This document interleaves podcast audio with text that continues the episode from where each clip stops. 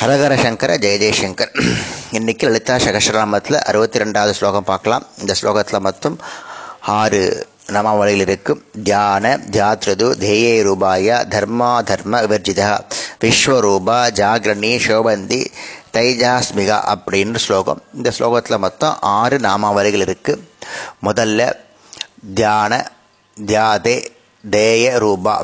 தியானனா தியானம் பண்ணுறது தியாத்ருது சிந்தனையாளர்கள் தேய தியானிக்கப்படும் பொருட்கள். தியானமாகவும் தியானிப்பவராகவும் தியானிக்கப்பட தியானிக்கப்படும் பொருட்களாகவும் ஊழிருப்பல் லலிதாம்பிகை தியானம் தியானிப்பவள் தியானம் செய்பவர் என்ற மூன்றாக இருப்பவள் என்ற லலிதாம்பிகை தியானம் என்பது மனத்தினால் ஏற்படும் ஞானத்தை குறிப்பது. அதாவது மனதினால் உருவப்படுத்தப்பட்ட தேவியின் வடிவை உணர்ந்து அதில் ஒன்றி போய் விடுவது தியானம். அதாவது நம்ம பூஜையில் உட்காந்தானோ தியானத்தம் தியானம் ஸ்லோகம்னு ஒன்று இருக்கும் அதுக்கப்புறம் தான் சகசிரநாமம் தியானம் பண்ணுறச்சே நம்ம லலிதாம்பிகையோட அப்படியே ஒன்றிடணும். ஒன்றின பிறகு பேர் தியானம்னு அர்த்தம். அறிவைப் போலவே இதுவும் திரிபுடி. இந்த திரிபுடியாய் விளங்குபவள் தேவி.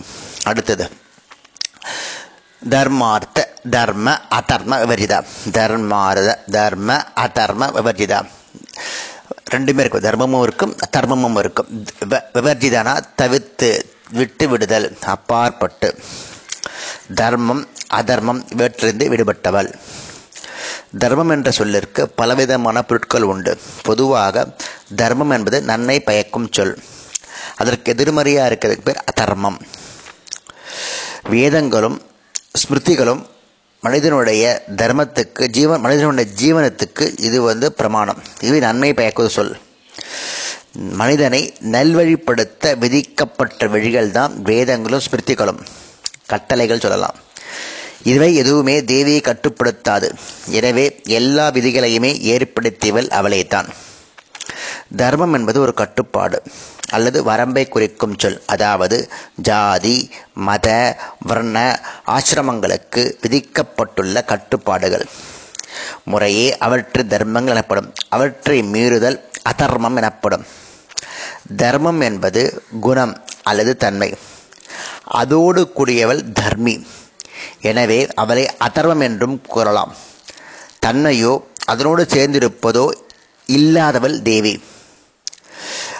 தர்மத்தை ஒருத்தருக்கு தர்மமாக இருக்கும் இன்னொருத்தருக்கு அதை பார்க்கறதுக்கு அதர்மமாக இருக்கும். அதனால் தேவி வந்து சர்வ தர்ம அதர்ம விவர்ச்சிதா அப்படின்னு அழைக்கப்படுகிறாள். அடுத்தது விஸ்வரூபா.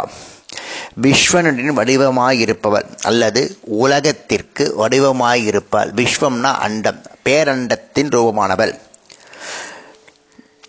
விஸ்வன் என்ற வடிவமாயிருப்பதால் அல்லது உலகை உலகின் வடிவமாயிருப்பதால் அவம்பால் விஸ்வரூபா என்ற நாமத்தால் அழைக்கப்படுகிறார். நான் பலவாக ஆவேன் என்று தேவி நினைத்ததால் உலகம் தோன்றியது. அதனால் உலகமே தேவியின் வடிவமாக அமைந்தது. இந்த சுக்ல பட்சத்திலிருந்து பதினஞ்சு இரவுகளுக்கு வேதத்தில் தனித்தனி பொருட்கள் உள்ளது. இது எதுக்கு சொல்ல வரேன்னு பாருங்க.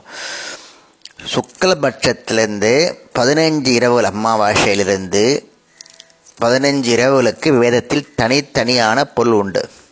நம்ம சொல்ல பிரதமே திருதிகை அதெல்லாம் இல்லை. அதை தவிர வேதங்களில் தனித்தனி தர்ஷா திருஷ்டா தர்ஷதா விஸ்வரூபா சுதர்ச்சனா ஆபியாயமானா பயாயமானா ஆபியாய ஸ்ருணுதா இரா அபூர்ண அபூரியமானா பூரியமானா பூரயந்தி பூர்ணா பௌர்ணமாசு. இவற்றுள் அம்பாள் சதுர்த்தி திதியாக இருப்பவள் விஸ்வரூபா. விஸ்வரூஷானா நாலா. இந்த திதியில சதுர்த்தி திதியாக இருப்பவளுக்கு பேரு விஸ்வரூபான்னு பேரு. இந்த பதினஞ்சு திதிகளும் பஞ்ச சதசியின் பதினஞ்சு எழுத்துக்களை குறிப்பவை. நான்காவது எழுத்தாக வருவது சதுர்த்தி. அதனால் அவள் விஸ்வரூபா என்று அழைக்கப்படுகிறாள். கிருஷ்ணபட்சத்து பகல்கள் பதினைந்து அவை வந்து கடைசி பீரியட்ஸை பார்க்கணும். பௌர்ணமாசியம் பூர்ணா பூரயந்தி பூரியமானா மகாபூரியமானா இரா சுரநுதா ஆப்யாயா ப- பயமானா ஆப்யாயமானா சுதர்ஷனா விஸ்வரூபா தர்ஷா திருஷ்டா தர்ஷா. அப்படி வரும். இவ்வாறு கிருஷ்ணபட்சத்தில் பகல் சுக்லபட்சத்தில் இர வடிவமாக இருப்பவள் இந்த லலிதாம்பிகை? இந்த இரண்டு இந்த ஸ்லோகத்தை வந்து எழுநூற்றி பத்தொம்போதாவது ஸ்லோகம் இதில் விஷ்ணு சகஸ்திரநாமத்தில் சங்கர பகவத் மதனா சொல்ல எல்லாம் தானே இருப்பதால் பகவான் விஸ்வமூர்த்தி என அழைக்கப்படுகிறார்னு படிச்சிருப்போம். லலிதா இது விஷ்ணு சகசிரநாமம். அதே மாதிரி விஷ்ணு சகசிரநாமத்தில் முதல் ஸ்லோகம் விஸ்வம். விஸ்வம் எனப்படும் ஜகத்திற்கு காரணமாததால் பிரம்மம் விஸ்வம் என வழங்கப்படுகிறது. பரமபுருஷனை காட்டிலும் இந்த விஸ்வம் வேறுபட்டதென்று ஆகையால் பிரம்மம் விஸ்வம் என்று அழைக்கப்படுகிறது. அந்த விளக்கத்தை தான் இங்கே லிங்க் பண்ணி சொல்கிறார் பாஸ்கராயர். அடுத்தது ஜாக்கரிணி. ஜாக்கிருத்னா விழுப்படம். ஜாக்கிரன விழுப்பு நிலையில் தன்னை அடையாளப்படுத்திக் கொள்பவள். அவளுக்கு பேர் ஜாக்கிரனையின் பேர். நான்கு உணர்வு நிலைகளான விழிப்பு கனவு உறக்க நிலைகள் அதனை தாண்டிய துரியம் என அறியப்படுகிறது. இந்த நாமாவில் அவள் விழிப்பு நிலையில் விரவி இருப்பதாக கூறப்படுகிறது. ஜாக்கரம் என்றால் விழிப்பு. விழிப்பு நிலையில் ஜீவனின் வடிவமாயிருப்பவள். ஜாக்கிரணி விழிப்பு நிலையில் ஜீவனின் ஜாக்கிரணி விழிப்பு நிலையில் ஜீவனின் பெயர் விஸ்வரூபா. இந்த விஸ்வரூபா விழிப்பு நிலையில் ஜீவனின் வடிவு. அதனால் ஜாக்கிரணி என அழைக்கப்படுகிறாள். சொபபந்தி. சொபன்னா கனவு. கனவு நிலையிலும் வியாபித்து இருப்பவள். கனவு நிலையிலும் சூக்ஷ்ம சரீரமானவள். ஜீவனாய் இருப்பவள் தைஜ சாத்மிகா தைஜசனா ஒளிமயமான பிரகாசமான தேஜோஸ்துடன் கனவு நிலையில் இயங்கும் சூக்ஷ்மர சரத சரீரத்தின் தை சரீரத்தின் தேஜஸுடன் தன்னை வெளிப்படுத்துபவள் அப்படின்னு சொல்கிறது அதாவது கனவு நிலையில் ஸ்தூல உடலின் செயல்பாடுகள் நிறுத்தப்பட்டு நான் கவனிச்சுக்கோங்க சூஷ்ம வடிவில் மனதின் துணை கொண்டு ஆத்மா ஈடுபடுகிறது. தேஜோமயமாக இருப்பதும் மன ஓட்டத்துக்கு கட்டுப்பட்டு உள்முகமாக செயல்படுவதும் சூஷ்ம உடலின் தன்மை.